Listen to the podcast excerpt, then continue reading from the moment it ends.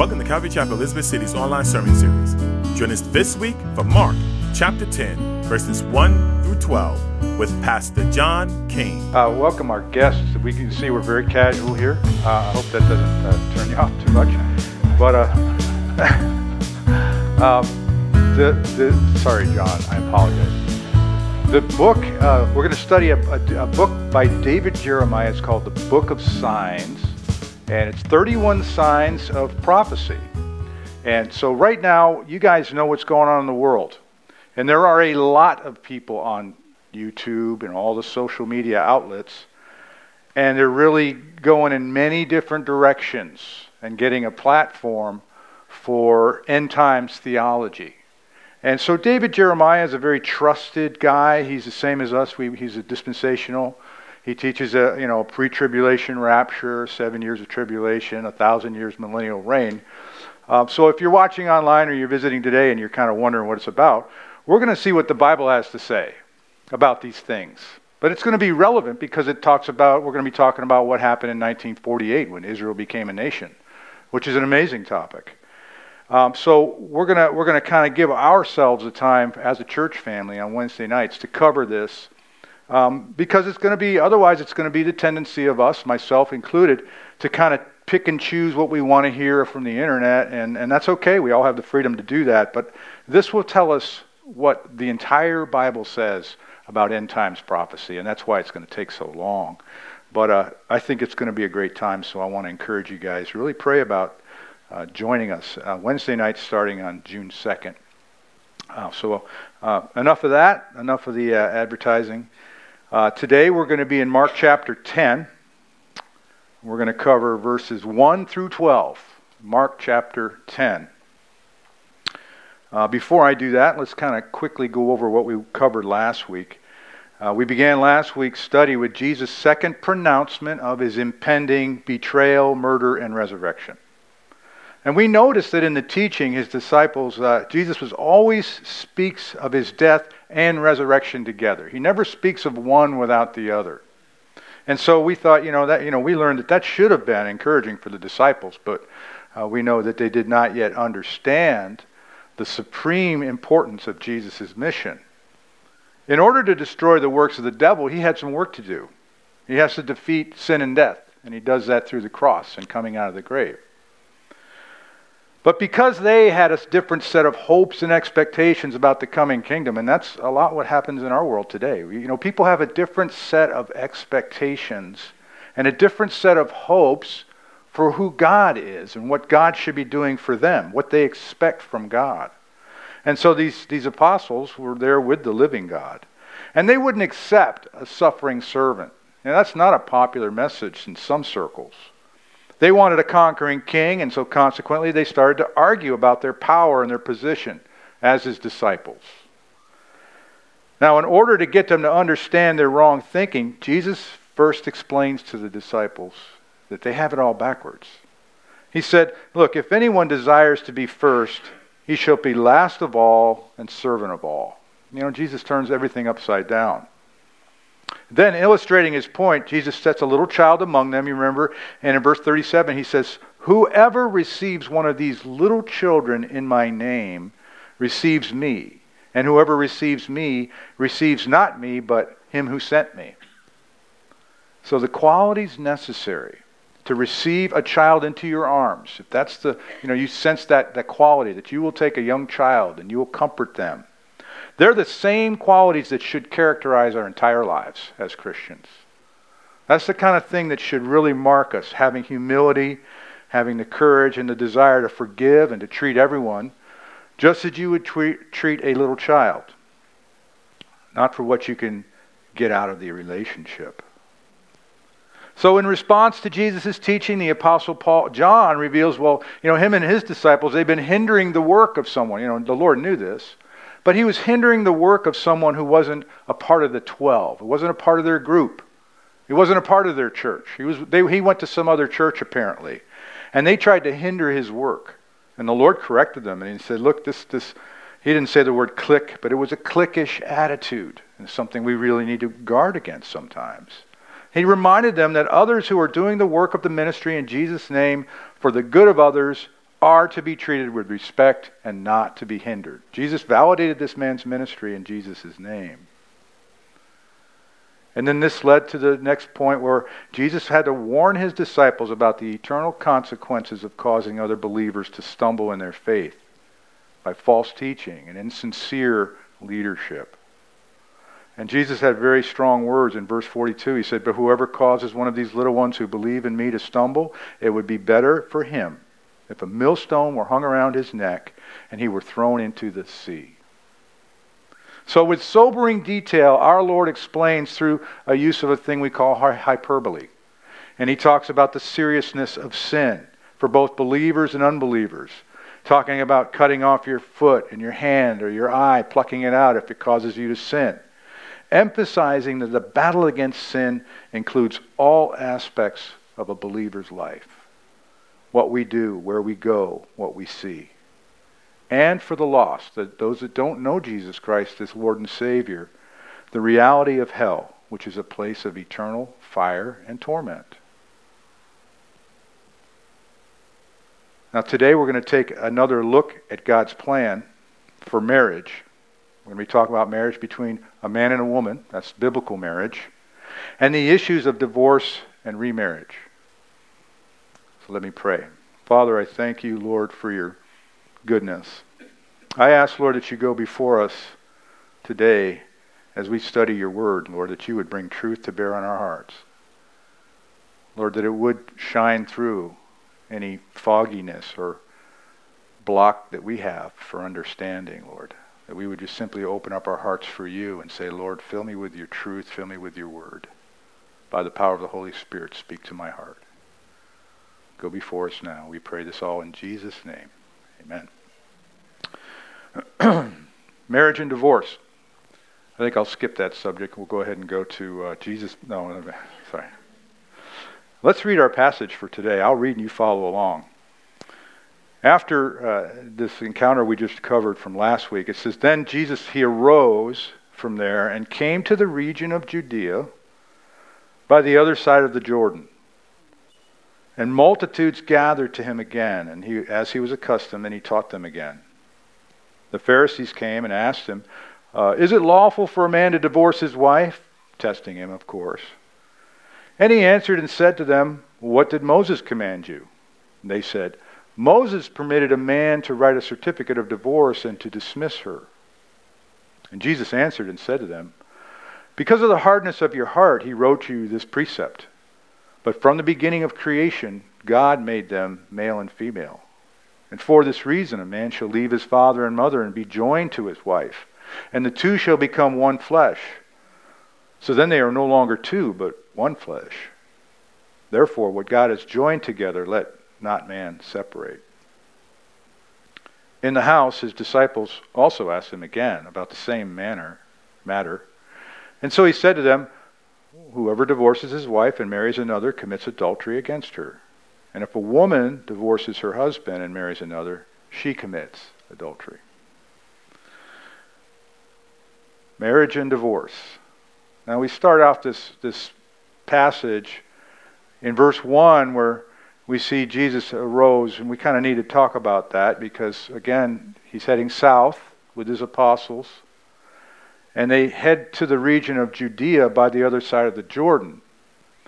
Now, if, you're, uh, if you have your Bible map, you can look back and you can see along the valley of the River Jordan between the, uh, the, the uh, Galilean Sea and the Dead Sea there's an area there, it's called uh, Perea. It may be shown on your Bible map. And so he's on the very kind of eastern side of the Jordan River.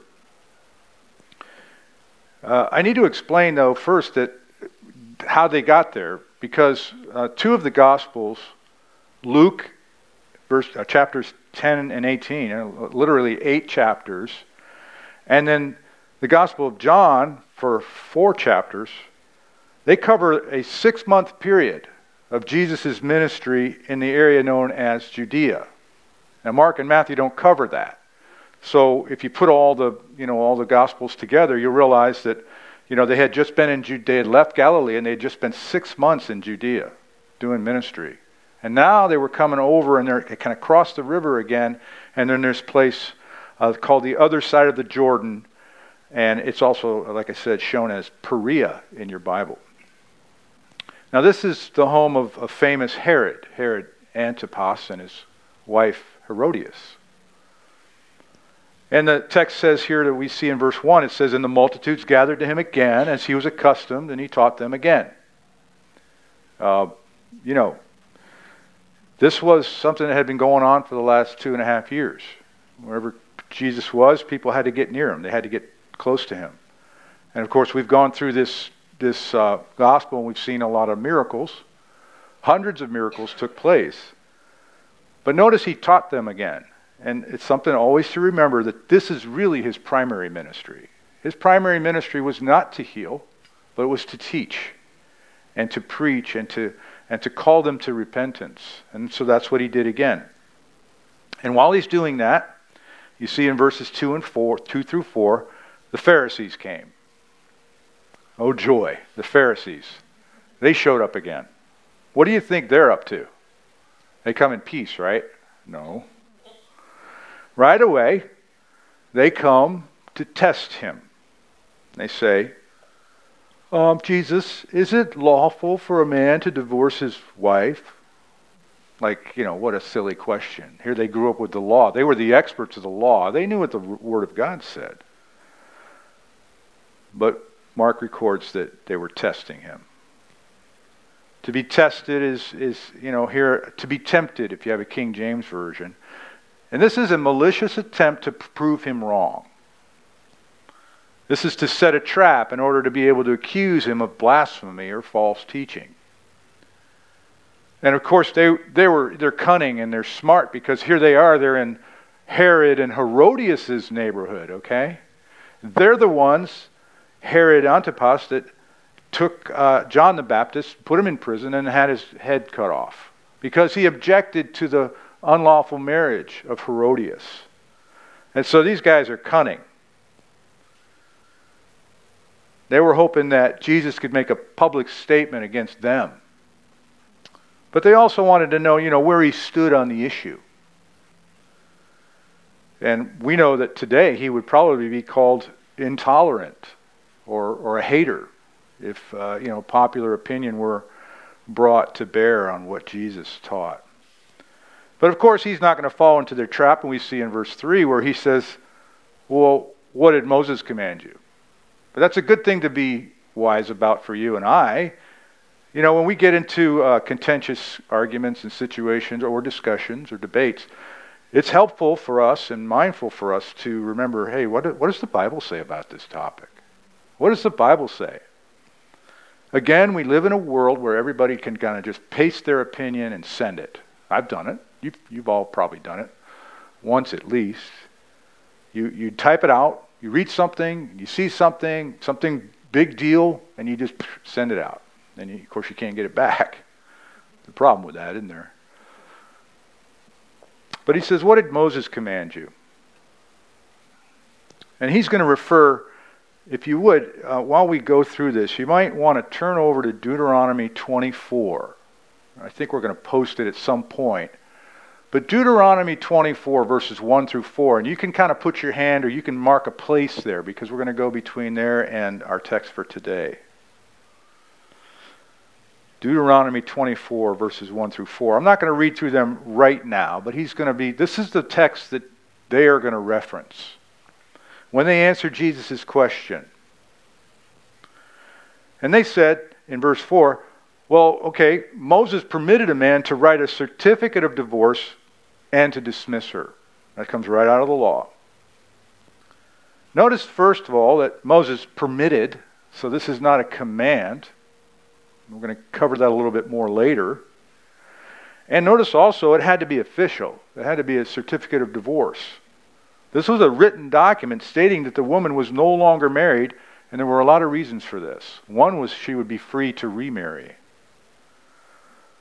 and to dismiss her.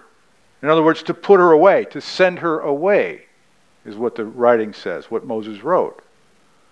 Now, keep this in mind. If you look over at Matthew's account of this episode, in Matthew 19, verse 3, you don't have to turn there, it's up on the screen. It says that the Pharisees also came to him, they tested him, and they said to him, Is it lawful for a man to divorce his wife? And then they added, For just any reason. Now, this is a very important thing to keep in mind as we go through today.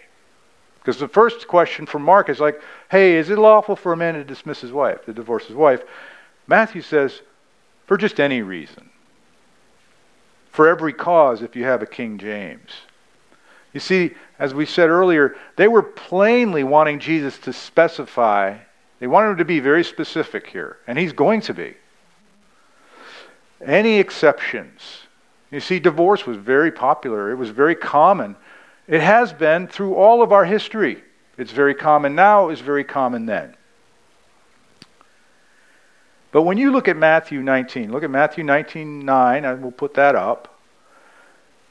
If you want an exception, here it is.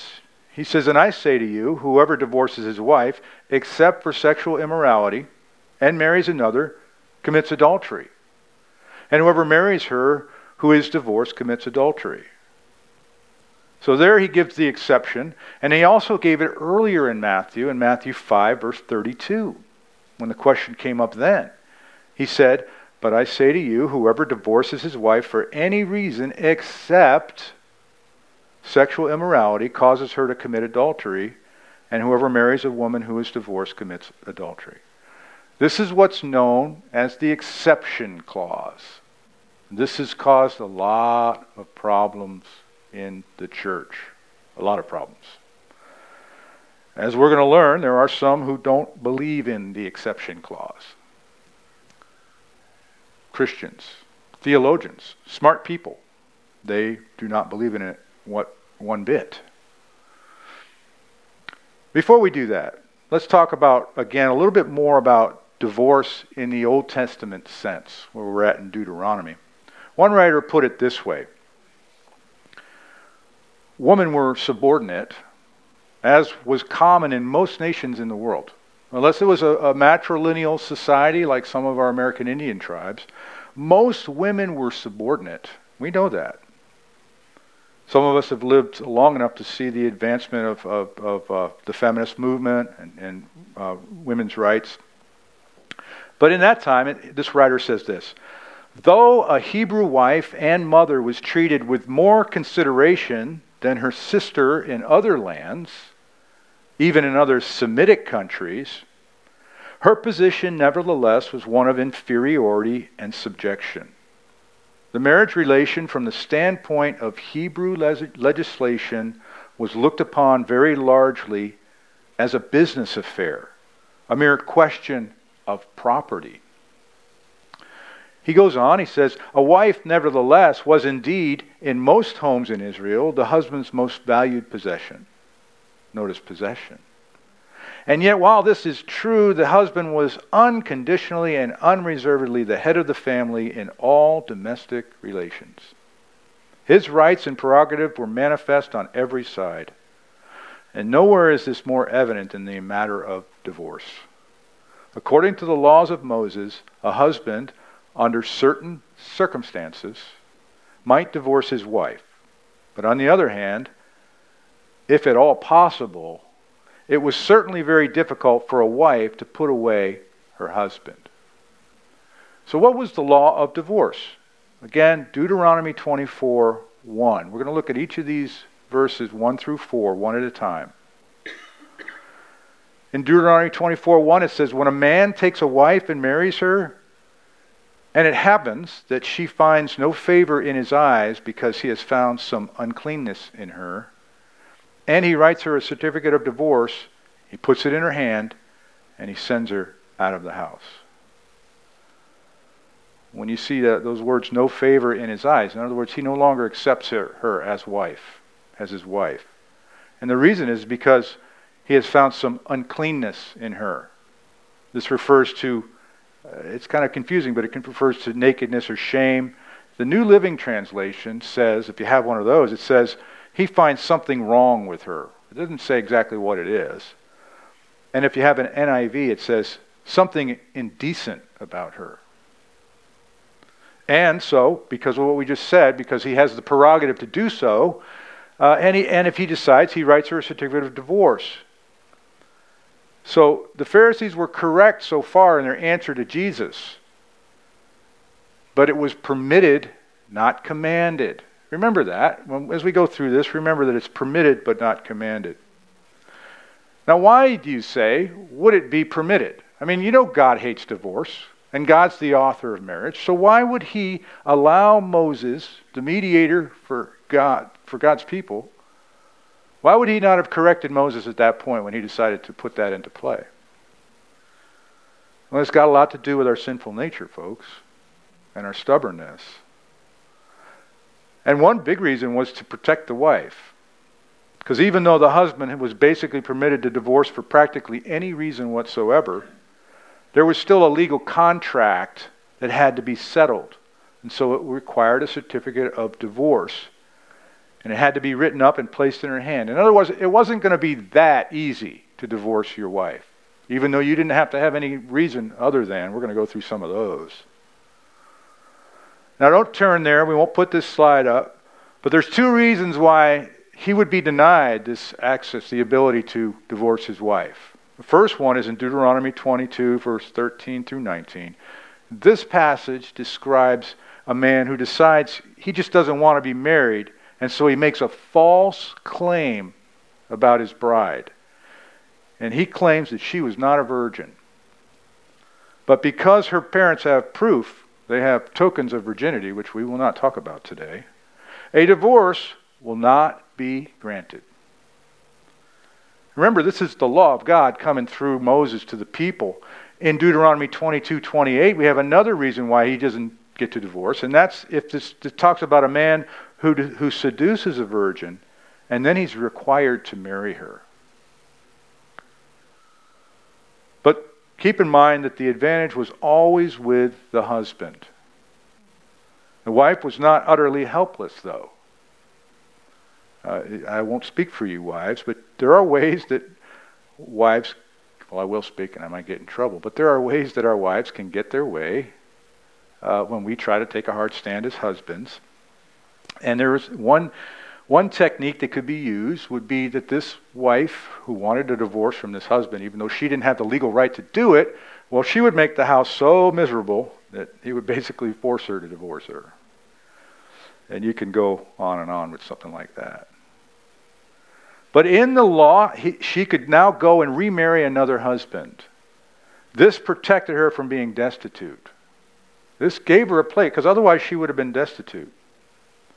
And so we see in Deuteronomy 24, verse 2, it says, When she is departed from his house and goes and becomes another man's wife. And we come to verses 3 and 4, and here's where it gets messy. And it always does. It always does. It says here in verse 3 if the latter husband detests her and writes her a certificate of divorce, puts it in her hand, and sends her out of his house, or if the latter husband dies, the one who took her as his wife, then her former husband, the guy who originally divorced her, must not take her back to be his wife after she has been defiled. Now, this is a command. Because he says, For it is an abomination before the Lord, and you shall not bring sin on the land which the Lord your God is giving you as an inheritance. So now you see the difference between what was permitted, which was not considered an abomination, to what is now commanded to go, against. And the reason for that, God's wisdom in that, was because it was designed to prevent hasty divorces. Knowing how messy it could get, and I, I, I would venture to guess that uh, that still applies today knowing how messy it could get. You know, we've heard the, all the slogans about that. And even though divorces were common among the nation Israel, they were still ways that God sought to prevent these divorces from happening. So we all know that God hates divorce, Malachi 2:16. Yet as God's mediator to the nation Israel, God permitted Moses to recognize the reality of divorce, but in a way that neither condones it nor condemns it. You read it for yourself. You've been through it. Now you know what the Bible says from the Old Testament stance about divorce. Now, you, you might want to say, well, okay, well, what were the grounds for divorce? And this is where it gets very silly. But it starts out, of course, you might say, well, what about adultery? Well, remember, in the Old Testament, adultery, the penalty was death. You know, by the way. So we're kind of back to the lesser grounds for divorce. So now, when now, you know, follow me on this. When Jesus, when the Pharisees, who had all this information in their minds because they were experts on the law, and so they come before Jesus in verse 2 and they say, Is it lawful for a man to divorce his wife? What they had going on in, their, in the back of their mind, not only the law, but there were two schools of thought, two schools, prevailing schools of thought about divorce. You know, remember, this was a culture, the Jewish culture, Judaic culture, was controlled and ruled by scribes, and, and of course the Pharisees and Sadducees and Herodians. But, but these scribes, these interpreters of the law, they ruled society, and people, you know, they would go to them. They were, they were like the lawyers of the day. And so you had two schools. You had the school of Shammai, and you had the school of Hillel. You might have heard of Hillel, the Rabbi Hillel. Now, Rabbi Shammai, he said that in Deuteronomy, the words that said some uncleanness meant adultery only. That was the only reason why a wife could be uh, able to get a divorce, or a husband could divorce his wife, was because of adultery. He, he looked at some uncleanness and he said that only means adultery. Doesn't mean anything else but that. One, one writer put it this way A wife could be as loose and as mean as Jezebel, but she was not to be divorced unless she committed adultery. Then you had the school of Hillel. And they stressed the same word, some uncleanness, as pretty much any flimsy excuse you can come up with burning the toast, improper seasoning of a meal, finding another woman that he liked better. When you read the Mishnah, it says this. It says in the Mishnah, the following women may be divorced. And then it lists she who violates the law of Moses, she who causes her husband to eat, eat, eat food which has not been tithed, she who vows but does not keep her vows, she who goes out on the street with her hair loose, or spins in the street, or converses, flirts with any man, or is a noisy woman what is a noisy woman? It is one who speaks in her own house so loud that the neighbors may hear her. They explain this. They go to the, length to explain these things to them. And therefore, a man could divorce his wife for any of those reasons. School of Hillel. Now remember, the Pharisees wanted to embroil Jesus in a controversy. Isn't that so much what we see today? Let's see where you stand on these things. It was a controversy between a kind of conservative and a, a very liberal view, if you will. And they were simply asking him if he agreed with the school of Hillel, because they favored that position. They liked the more, you know, the looser the better. But no matter what position Jesus took, he would offend and stir up a large number of people, and he would become embroiled in a very mean controversy. What a mess. What a mess. Just like divorce in our day. But thankfully, Jesus is actually going to simplify it for us. Isn't that a good thing? But the question for you and I is will we receive the simple truth and obey it, or will we complicate it? Will we seek to complicate the issue? So Jesus comes, verses 5 through 9, and he takes them back to basics. It's always good to get back to basis, basics. And we're going to talk about two things man's hardness of heart and God's plan for marriage. You know, this, this is what's going on. This is where the debate lies. This is where the problem is. God's way, man's way. It's always like that for whatever situation. And so in verse 5, he says, Because of the hardness of your heart, he, meaning Moses, wrote this precept. Hardness of your heart. Sclerocardia. Hard heartedness. And Moses wrote this precept. It was meant to curb behavior. It wasn't a command. He gave him this reason. He was meant to curb behavior that was already in practice. That may be an eye opener for some of us. That, that God, in this sense, was sort of relative what was going on. He was relative in responding to what was going on in the hard hearted society. And so God made a way. He, he condescended in a way, if you will, and he allowed Moses to do this. And Jesus states it. He gives the reason because of the hardness of your heart.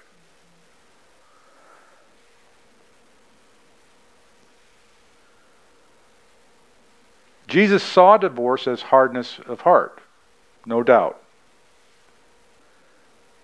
The Old Testament did not command divorce if two people were not compatible and did not get along. You know, the Old Testament, we, we, we saw the law of Hillel near the end of what we talked about, but not in the Bible, not in God's law. And the Old Testament only permitted divorce. It didn't encourage it. Divorce was a concession. It wasn't the will of God. It's not something he, he desires.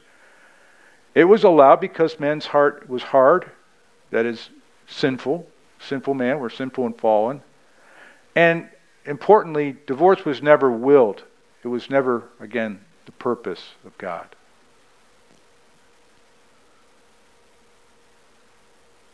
So we look in verse 6. We saw man's way and the hardness of heart. Now we look in verse 6. Jesus is going to talk about God's way, the way God intended. We've all heard these passages from Genesis. It says, But from the beginning of creation, God made them male and female. Jesus was also reminding them that marriage didn't come into existence with Moses. It started with creation. In Genesis 1:27, uh, God created the male and female. Genesis 1:27 says, "So God created man in His own image, in the image of God He created him, male and female.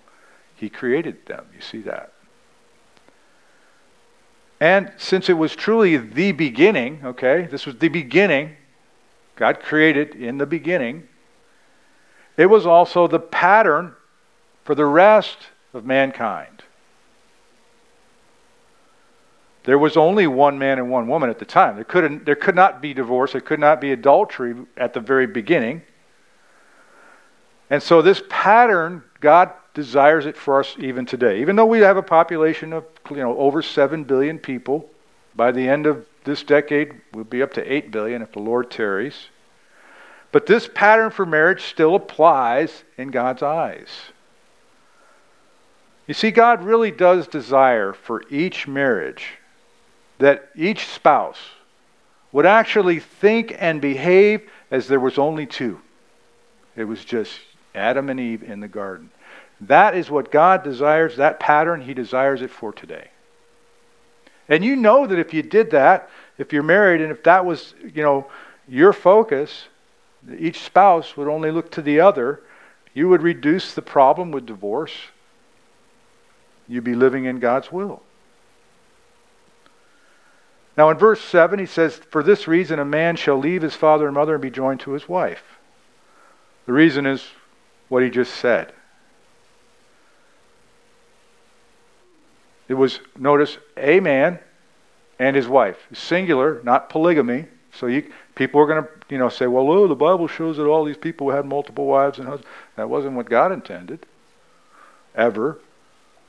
He says, A man shall leave his father and mother and be joined with his wife. To be joined means to be glued together. It's literally glued together. It's a proskaleo. It's to be a strong union between two committed people, not just a business transaction that is contingent on mutual benefit. A lot of things, you know, a lot of things happen where divorce happens after long periods of time, And that's because one or the other or both the husband and wife have said, look, the, you know, we had our day. We had our time together, but ne- you are not meeting my needs anymore, and I'm not meeting yours. So let's just call it quits. But God looks at it as something that's to be joined together unto death. He says, Two shall become one flesh. He goes on.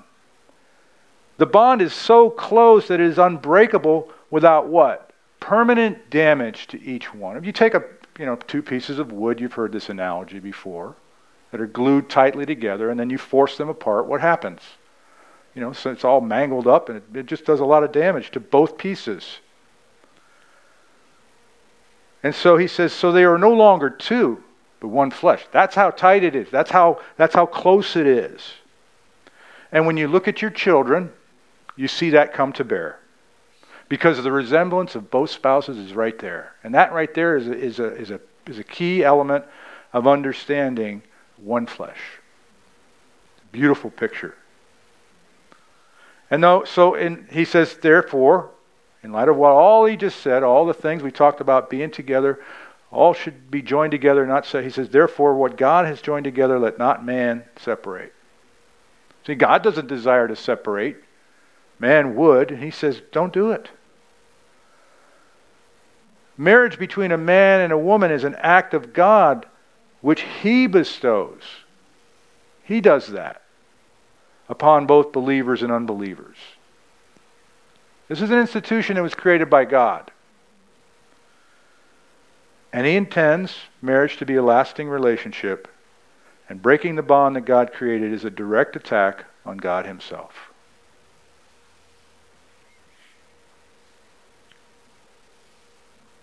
So Jesus has just affirmed a very clear way, very clearly and very to the point, several biblical principles uh, the liberal view of divorce for any reason is not supported by the scriptures.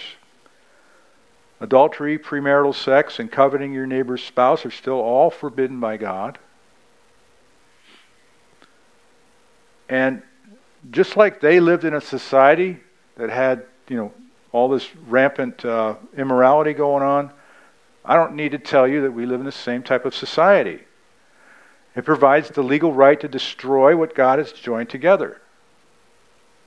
You will not go to jail for having a divorce. And it's not only in divorce, but the family in general. Abortion.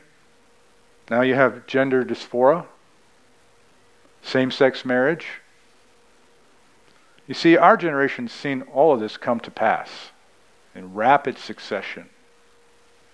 So you see a direct. And so when you, church, when we consider what has happened in our society, um, we're, we're getting to the point, it's, it's actually past due that time. You know, we all have our opinions, but we are, we are certainly beyond the point, not beyond the point of action, but we need to step up and we need to speak out.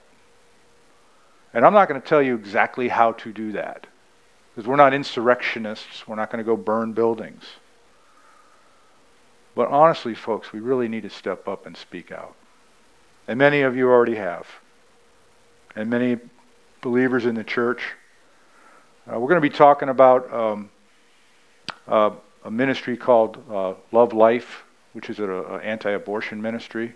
I'm, I'm in the process right now of pursuing that as a potential for us to join together as a church with other churches to uh, to take a stand against abortion. That involves prayer. That does involve maybe some travel to abortion clinics, stuff like that and I'll let you know uh, as the Lord guides me. I, I intend to encourage us with that to take a stand. And so the question that was coming to Jesus at that time, to the liberal by the liberal Pharisees, you know, they were asking, "Where are you at? Are you conservative or are you progressive in this area? Do you stand with God?" And that's going to be the challenge for us in these days. It used to be we could, you know, have our Jesus, we could have our church, we could have our entertainment. It used to be like that. Nobody would bother us. But now it's coming in our town, it's coming all around us. It's coming into our society. We've got a good couple of generations who are being taught by a public school system that just destroys the truth of God. And so it's no longer our option to sit around and just kind of twiddle our thumbs and enjoy our wonderful life. And I'm not saying we can't enjoy the fruit of our labor and the things that God provides for us. And hear me, folks, I'm not talking about insurrection. Okay? God's very conservative, and I know a lot of you are too, and so am I. But that doesn't mean we, we don't have some work, that God doesn't have a plan for us. So Jesus went through all this. He answered the Pharisees. He went back and forth. And then we have the final two verses for today. And it, you get to the point where he's now the disciples are alone with Jesus. And they're like basically saying, oh, Lord, could you repeat that? We've got some questions here. So in the house, his disciples also asked him again the same matter. Why were they asking him these questions? Most likely they were, they were scratching their heads. You know, these men were Jews who grew up in this culture. They understood it to be what it was, and they're like, you know, maybe even some were thinking, man, I was, I was getting ready to divorce my wife. I, you know, I had my reasons, and now, you know, I, I mean, I don't know, but, you know, it, it would have been that easy for them especially the ease of divorce and the confusion in the culture about the divorce. So he reiterates it. He says, well, okay, verse 11 whoever divorces his wife and marries another commits adultery against her. And verse 12, and if a woman divorces her husband and marries another, she commits adultery. Now, notice something right there that happened. In the Old Testament, you weren't even talking about a woman being able to divorce her husband. And already Jesus is talking about the way that it can work both directions. Not that God wants divorce, but you see the change that's happened in society.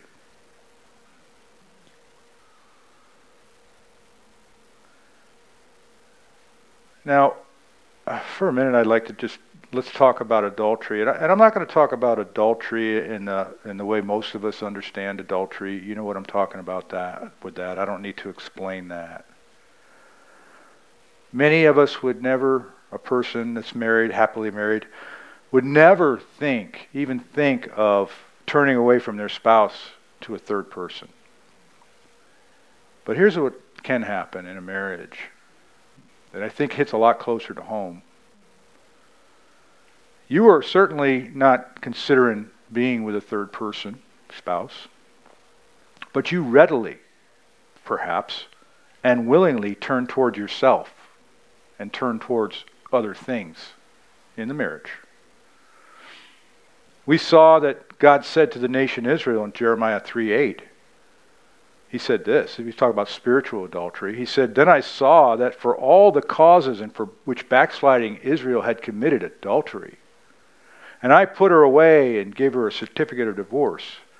Yet her treacherous sister Judah did not fear, but went and also played the harlot. So God talks about actually divorcing the nation in a spiritual sense. And many people have done exactly what Israel had done. They refuse to surrender to God. They live in a backslidden state. And day by day, they have turned more and more away from their spouse, and in some cases, their children.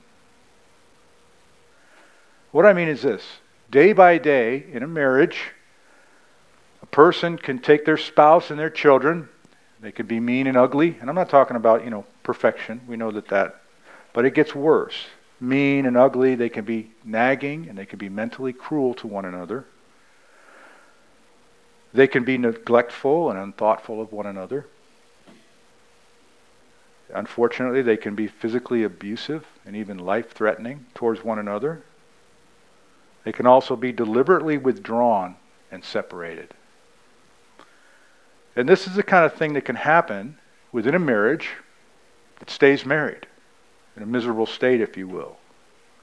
And so you and I need to consider that. You know, it's easy to cast judgment on people for their sexual sins and sins of adultery, for instance. But honestly, I think the Lord always, you know, the Word is a mirror to us, and we always need to turn it back on ourselves and say, well, how am I treating my spouse? Am I being neglectful? And, you know, and a lot of times, you know, it's self correcting. One or the other is going to tell you hey, hey, buddy, hey, pal, get back on the program. And so if you respond to your wife and you love your wife as a Christian, men, I'm speaking of men or, or wives, you know, you're going to come into obedience.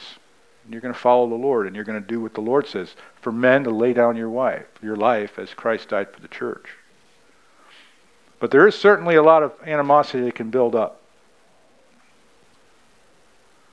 One writer put it this way. He said, "The truth of marriage is known only to God, you know, the full truth, because it still is somewhat of a mystery for us. A husband or a wife can use his or her personality to present a front to the world, yet within the heart there can be such a hardness towards their spouse, such an unwillingness to truly cleave that God just cannot join them together as one flesh. Hardness very simply wrecks a marriage by causing one spouse to turn away and separate from the other spouse. If the spouses are not together, they are separate. They're not cleaving. There can be no cleaving if the two are not together. Cleaving is the only possible way God allows his plan to join them together into spiritual union in marriage. So you can be living under the same roof and be at opposite ends of the spectrum in your heart, in your mind. So that's where we have our passage leaves us today, but I would like to cover something else as well. You can call this bonus material. I think we need to be very um, aware and speak against wrong teaching. You know, we talked about earlier about the exception clause. And some believe, I don't know anybody personally, although I have run into maybe one or two. Some believe that the verses we just talked about, verses 10 through 12, where Jesus simply asks, you know, if, you, if, a, if a man uh, commits adultery or a woman commits adultery, you know, and they divorce their wives, divorce each other, uh, some people believe that those verses cancel out other biblical teaching about divorce, which we covered earlier today. Because Jesus said he gave an exception for divorce. And he said sexual infidelity or unfaithfulness. In Mark 5:32, 19, and 8 through 9. And we also have, we're not going to go too far with this today, we also have the Apostle Paul's teaching on in 1 Corinthians 7:15 about abandonment. And we need to be careful when somebody tries to influence us to sort of pick and choose from the Bible what we decide is true. They believe, some would believe, that these last three verses we just read cancel out all of the what the New Testament says about divorce and remarriage. Totally wipes it out. It does not apply.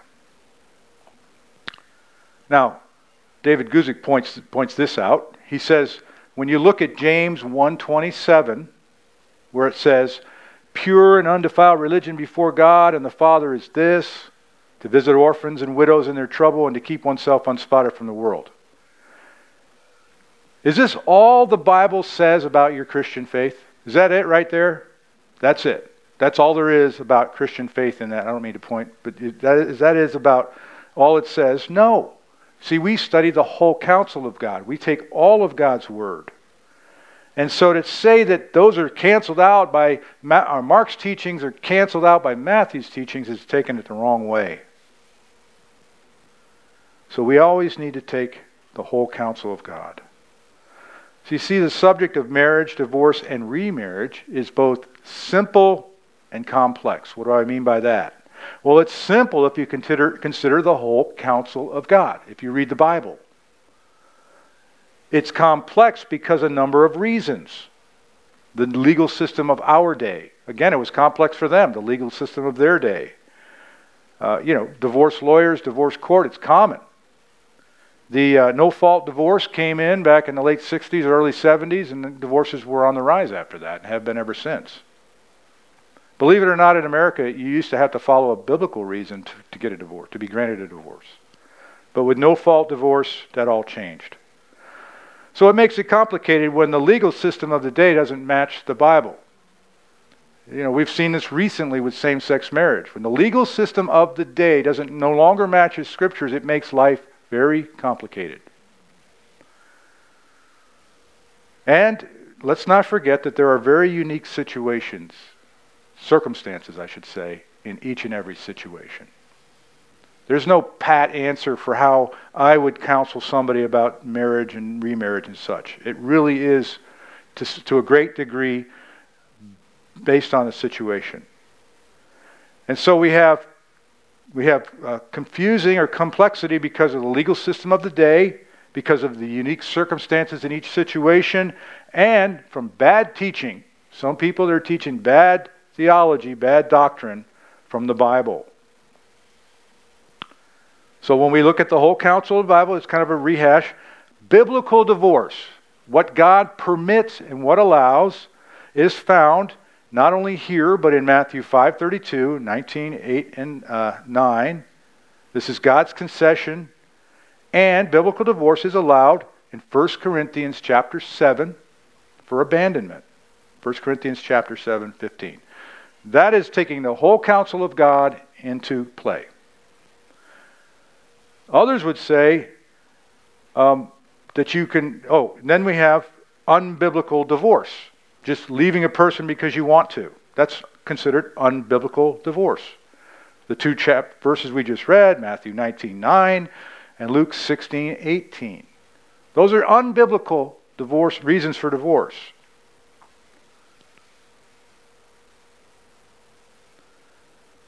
We talk about today's legal system, basically any reasons, uh, so-called, uh, uh, you know, no-fault divorce, unique circumstances. One of the unique circumstances that you have to consider is unequally yoked marriages. When one believer is married to a non believer, because it creates a whole range of problems. And the more um, that I study and the more that I, I see this, and I am no expert by any means, I can see a whole range of problems that could be avoided by people that are like minded in their faith getting married. But in that day, when Christianity was new and a lot of adults were coming to know the Lord, and this still happens in our day, you could easily have either the husband or the wife get saved and the other person wasn't. And so when Peter writes in 1 Peter 3 1, he says, Wives, likewise, be submissive to your own husbands, that even if some do not obey the word, in other words, they're not believers or they're not living as believers, they, without a word, may be won by the conduct of their wives. In other words, don't throw in the towel. Don't give up on your marriage because your husband or you know is not a Christian. Stay and pray. And I can tell you uh, that that works miracles. That works miracles. Let me just tell you.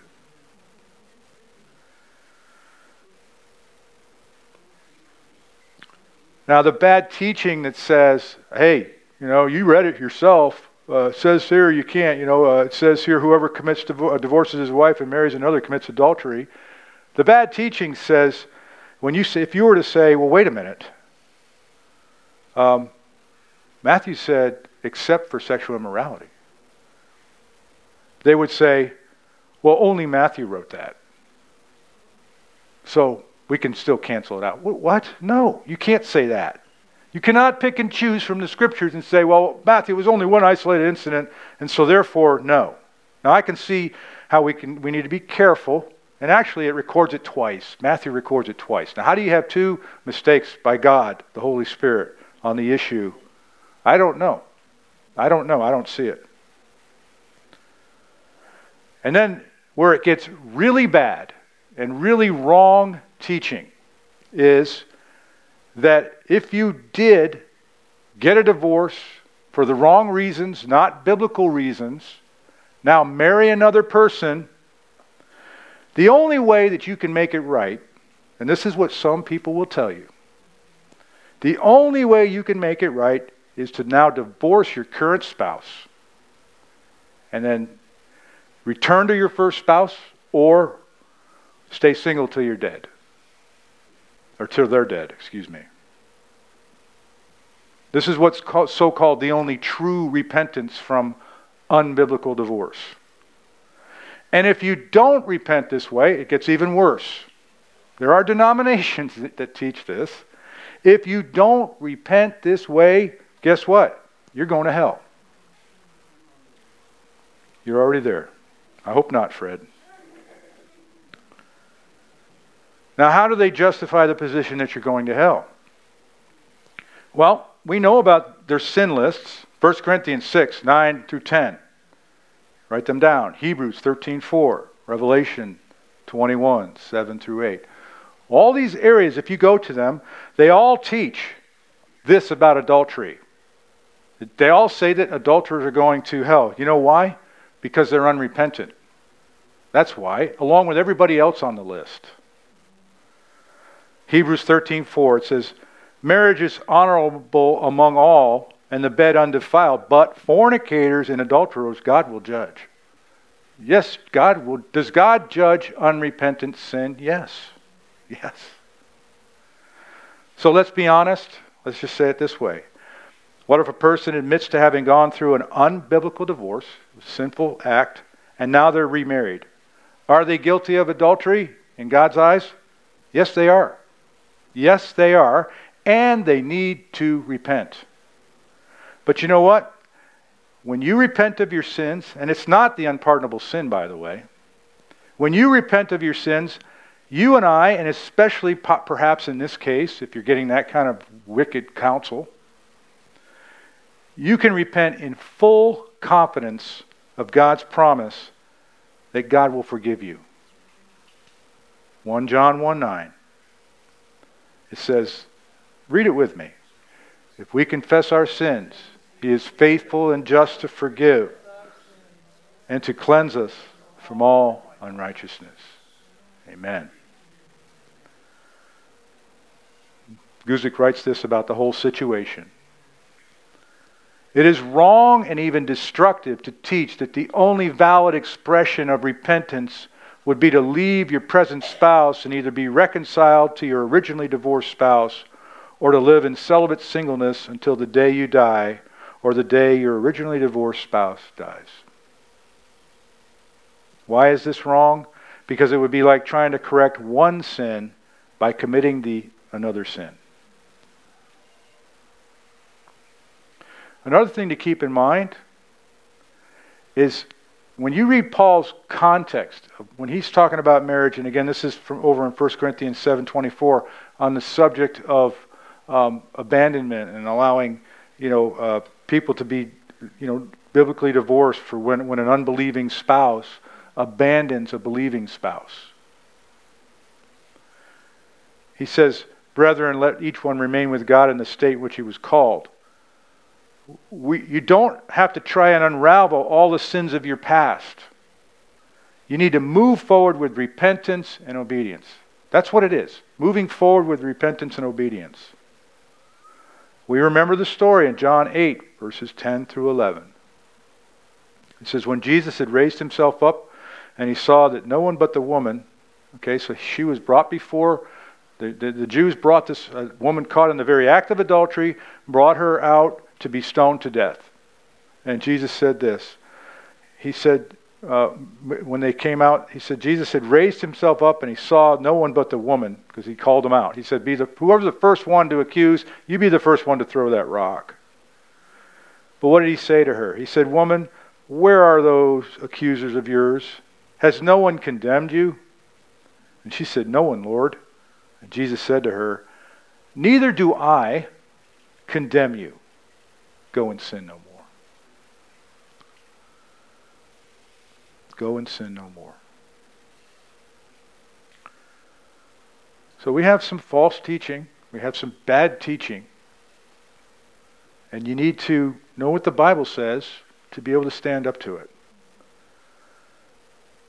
There's other things that are said, uh, you know, when it comes to marriage, what the church has done to marriage and divorce. And here's another one an unnamed denomination, I'll call them, they have stated that under no circumstances can a man who has been divorced be allowed to pastor a church.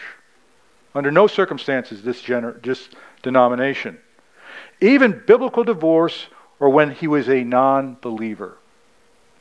Yet, that same denomination would allow a repentant murderer to be a pastor. I know this to be true.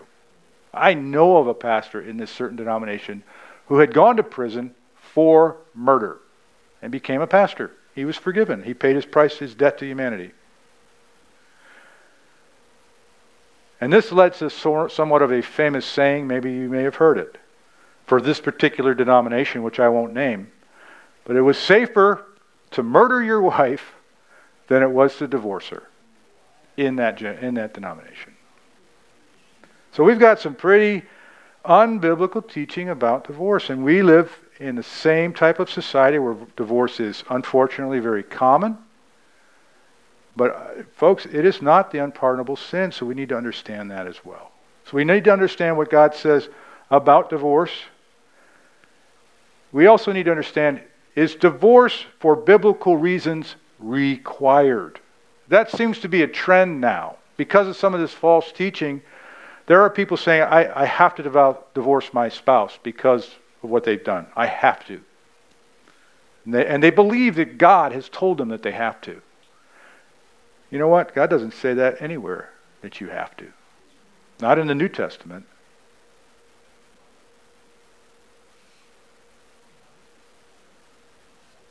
But God does hate divorce, and we need to remember that. He made a permission, He gave an allowance and a concession. But in our day, under the new covenant, He never commands it. Amen? Amen. Let's stand. We're going to do a closing prayer. James is going to come up and lead us in a song after that. But I'd like to stand together, and we can uh, dim the lights if you like. And we're going to put up a, a Psalm 90, verses 12 through 17. We'll read that. I will read and we'll follow. You guys read that together with me. Let me, let me first pray, and then we'll read the scripture. Father, we thank you for your word today. We ask, Lord God, that you would go before us. Um, just kind of renew our hearts and minds, Lord, with truth. The accuser waits out there, the, the liar and the enemy of our soul. He still lies in wait for us. He will always come against us, even to the end of our life. But Lord, we desire to be equipped by you. We desire to be have the full armor of God to be upon us each and every day. We desire to, to fight the good fight, fight the good battle with truth, and to do what you call us to do. So help us, Lord, as we walk through these days. Guide our steps I pray this all in Jesus' name. And all God's people said, Amen. Psalm 90, verses 12 through 17. So teach us to number our days, that we may gain a heart of wisdom. Return, O Lord, how long? And have compassion on your servants. O satisfy us early with your mercy, that we may rejoice and be glad all our days. Make us glad according to the days in which you have afflicted us the years in which you have seen evil. Let your work appear to your servants and your glory to their children. And let the beauty of the Lord our God be upon us and establish the work of our hands for us. Yes, establish the work of our hands. The word of the Lord. Let's sing this song together.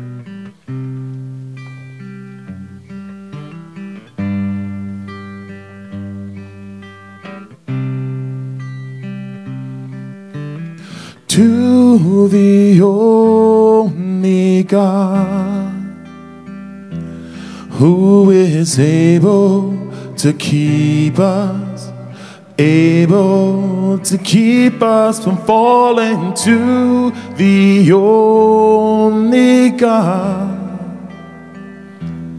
Be your glory and honor, majesty and power for ages now and forevermore.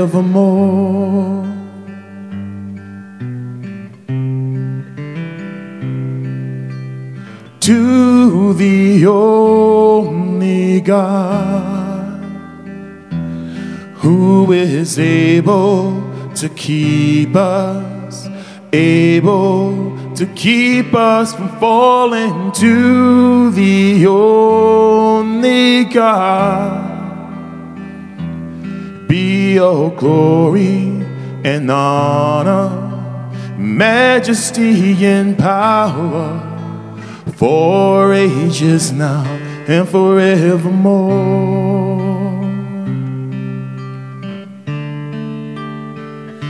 Forevermore be your glory and honor, majesty and power for ages now and forevermore.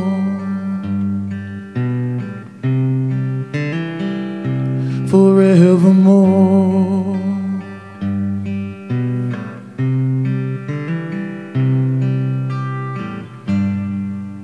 The Lord bless and keep you. May his face shine upon you and give you peace. God bless. Thank you for joining us today for Calvary Chapel Elizabeth City's online sermon series. Join us next week as we continue through the Bible, book by book, verse by verse, line by line. God bless.